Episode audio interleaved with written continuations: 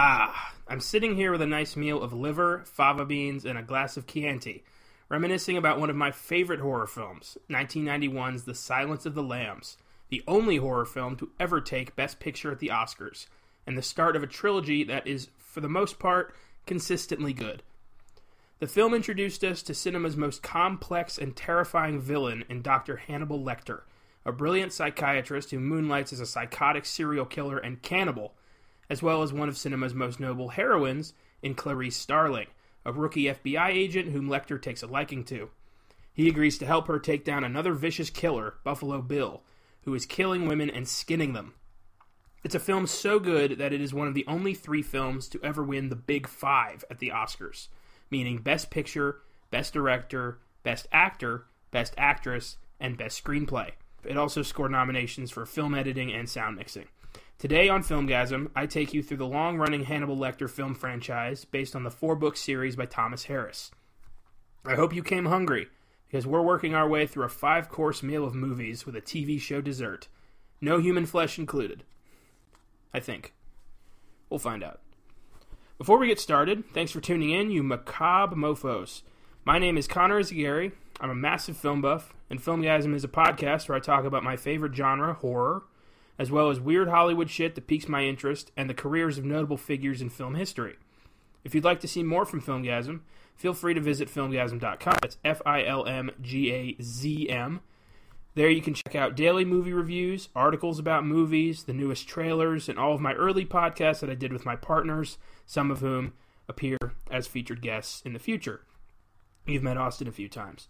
I'd also like to apologize to anybody who was waiting for their episode 7 download in iTunes last week. Ugh, something went wrong with the feed, and it took me forever to find a solution. Apple Podcast support was completely unhelpful, as was Weebly's tech support. They've yet to get back to me. Uh, you can thank Austin's brother Adam for helping me find a solution. And if all is well, this episode should be download ready by Wednesday morning, possibly. If not, hopefully I won't be around any weapon, any weapons because I will be very close to murder if this happens again. Seriously, it was such a stressful situation.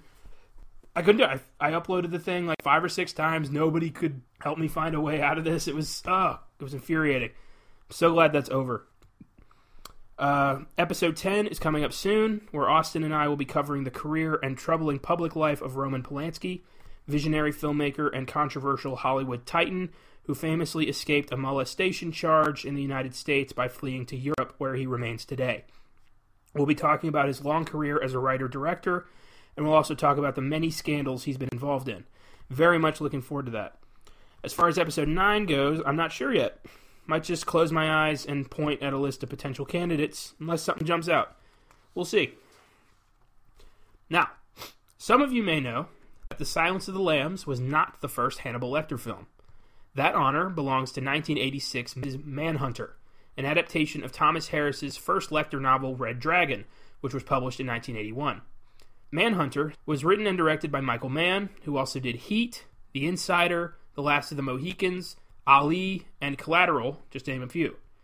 It stars William Petersen as retired FBI agent Will Graham, Dennis Farina as Jack Crawford, Tom Noonan as Francis Dolarhyde, and Brian Cox as Hannibal Lecter. The film received mixed reviews upon its release and didn't perform well at the box office. It's since gained a cult following. It has an IMDb score of 7.2 and a Rotten Tomatoes score of 94%. But it's also not certified fresh, so that number isn't very reliable. I watched it for the first time for this podcast, and I gotta say, I was fairly disappointed. It's poorly paced, and the 80s synth music really dates it. The later adaptation of the novel was far better.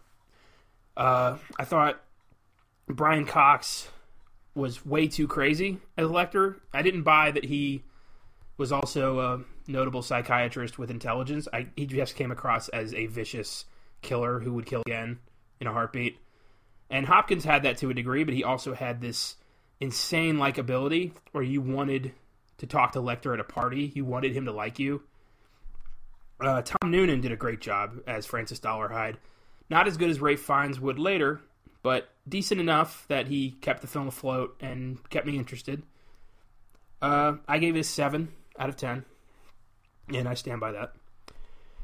Uh, before we get into Silence of the Lambs, let's talk a bit about Thomas Harris, the man who created Hannibal Lecter.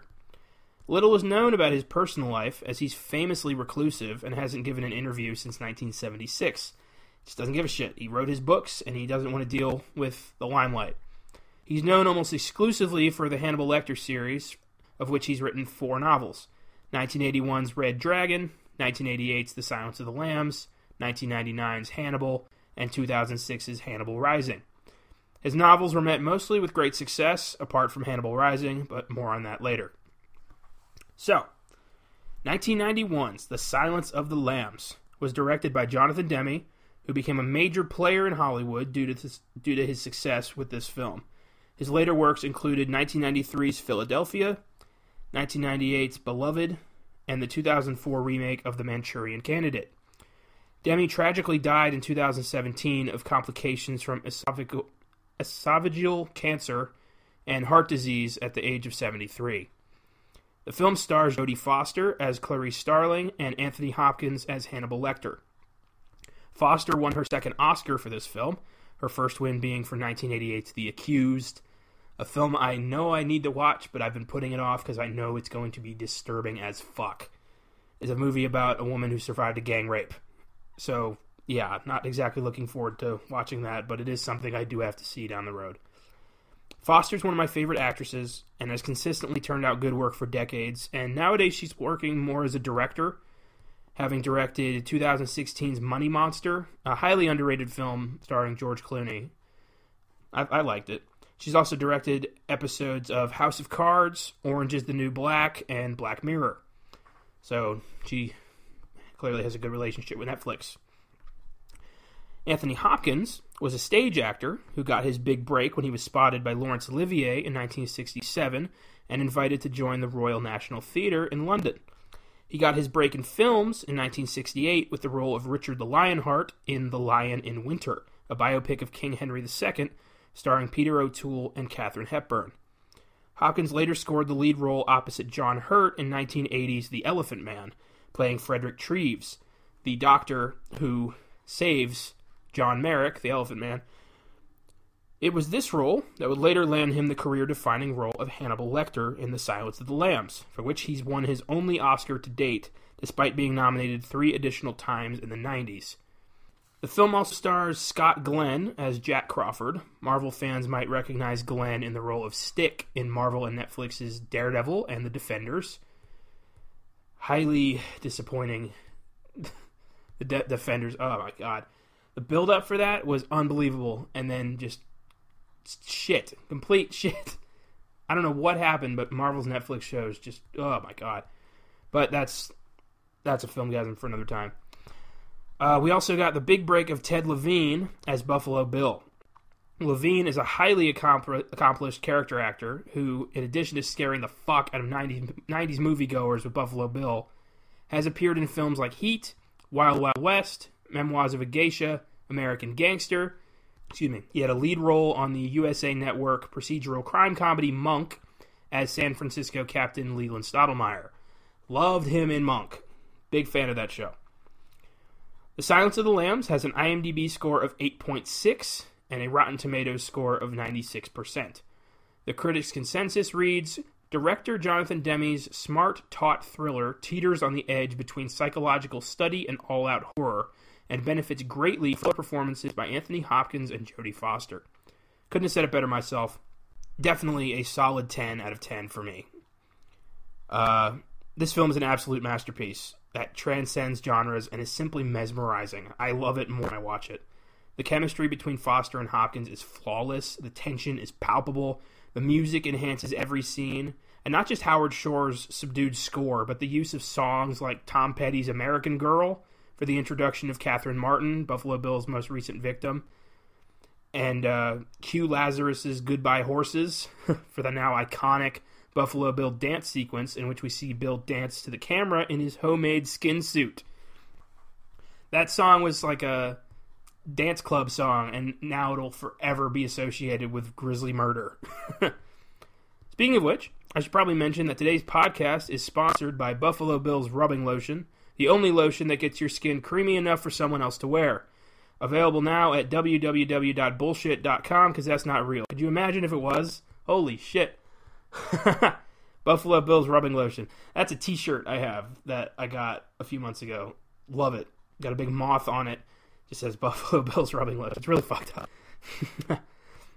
My favorite scene in the film is easily Lecter's escape, in which he brutally gnaws on a guard's face, then strings the other guard up on the cell bars after disemboweling him, then makes his escape while disguised as the other guard whose face he is wearing. It's a brilliant bait and switch that hammers home just how brilliant Lecter really is. And it sets up the inevitable sequel, but before that, here's some Filmgazm facts, the best that IMDb has to offer. Number one, Buffalo Bill was inspired by real life killer Ed Gein, whose crimes included murder, grave robbing, and fashioning household items from human body parts, including masks, chairs, a belt made of nipples, a lampshade made from a human face, and a full skin suit made from the flesh of a woman. He also kept nine female vulvas in a shoebox because insane is not a strong enough word for this unbelievable son of a bitch. He was arrested in 1957 and confined to a mental hospital until his death in 1984. Gein's heinous crimes would later inspire not just Buffalo Bill, but also Norman Bates in Psycho and Leatherface in the Texas Chainsaw Massacre.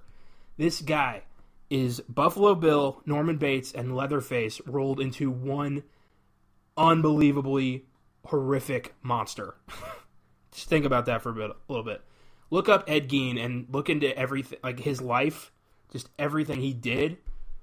He only killed, I think, two people, but it was more than that. It was what he did to the bodies. It's so fucked up, unbelievable. And this was in a small town in, like, I want to say Wisconsin, maybe, where this didn't happen. People didn't expect that. You know, brutal serial killings. This was in the late fifties. The cops had never seen anything like that before, and I bet it messed with them forever. Ugh. Number two, The Silence of the Lambs was inspired by the real life relationship between University of Washington criminology professor and profiler Robert Keppel and serial killer Ted Bundy. Bundy helped Keppel investigate the Green River serial killings in Washington. Bundy was executed January 24, 1989. The Green River killings were finally solved in 2001 when Gary Ridgway was arrested.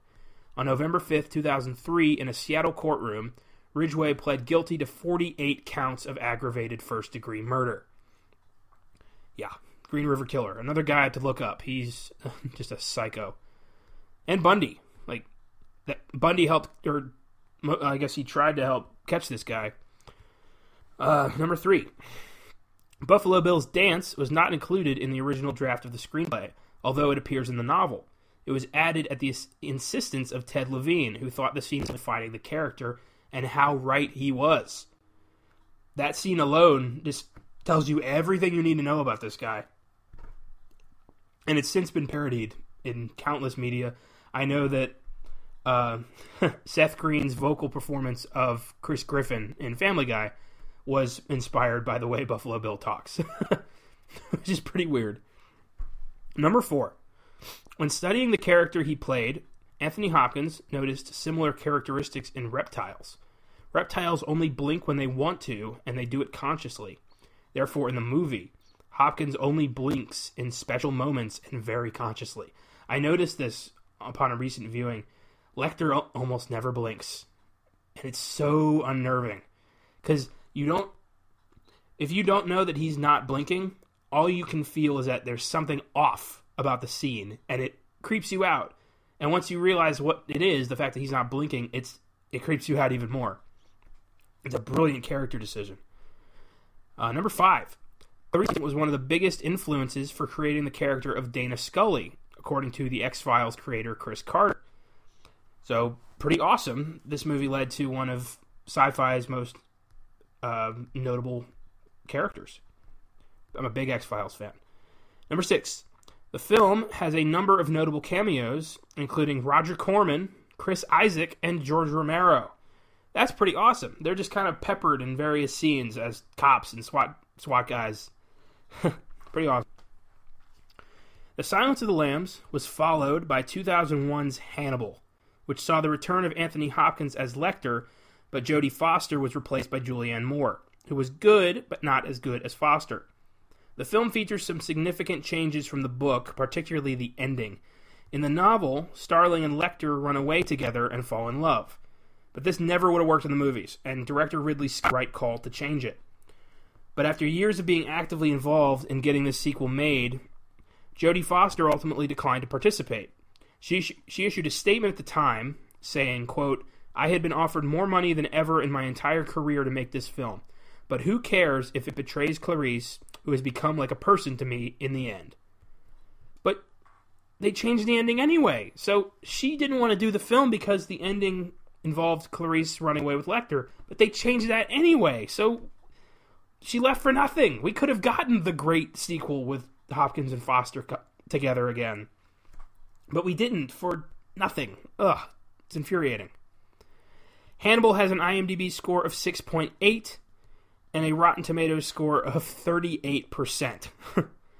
With the critics' consensus reading, while superbly acted and stylishly filmed, Hannibal lacks the character interaction between the two leads which made the first movie so engrossing. And while I agree that the lack of chemistry between Hopkins and Moore is what held this film back, I don't think it's as bad as people have claimed. I gave it a 7. I think it's a worthy successor to Silence of the Lambs, thanks to Hopkins' performance and the secondary villain Mason Verger, played by the legendary Gary Oldman.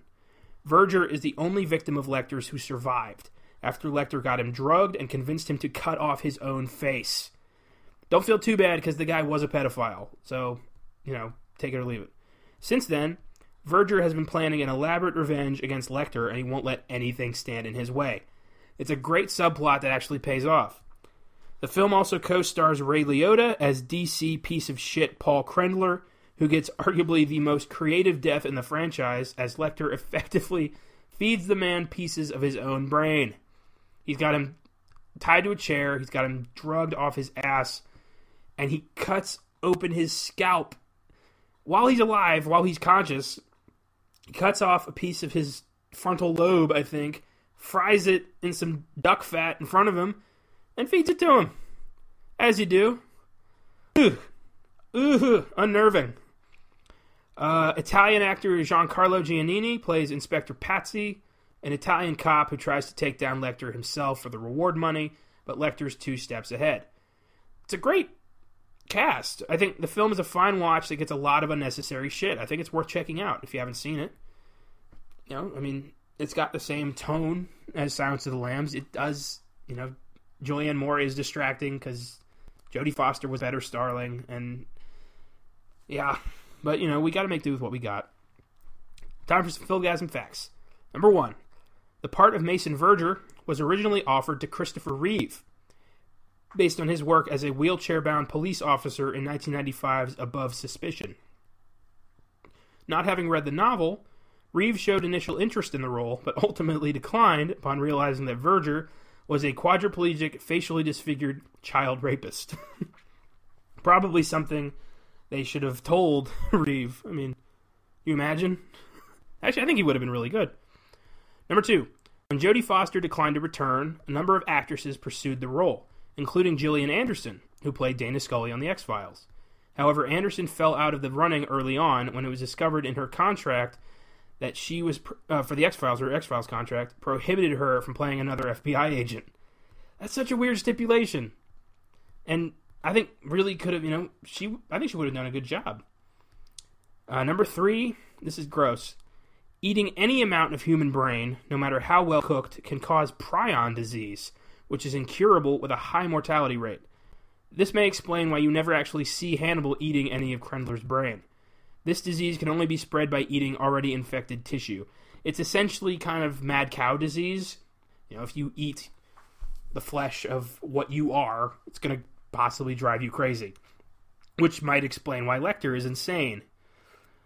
Uh, so that's Hannibal. The final film in the Hopkins trilogy is 2002's Red Dragon, which is a prequel to The Silence of the Lambs and tells the story of how Lecter was caught. Hopkins returns and Edward Norton stars as Will Graham, the agent who caught Lecter and now needs his help to catch a new killer, the vicious and sadistic Red Dragon.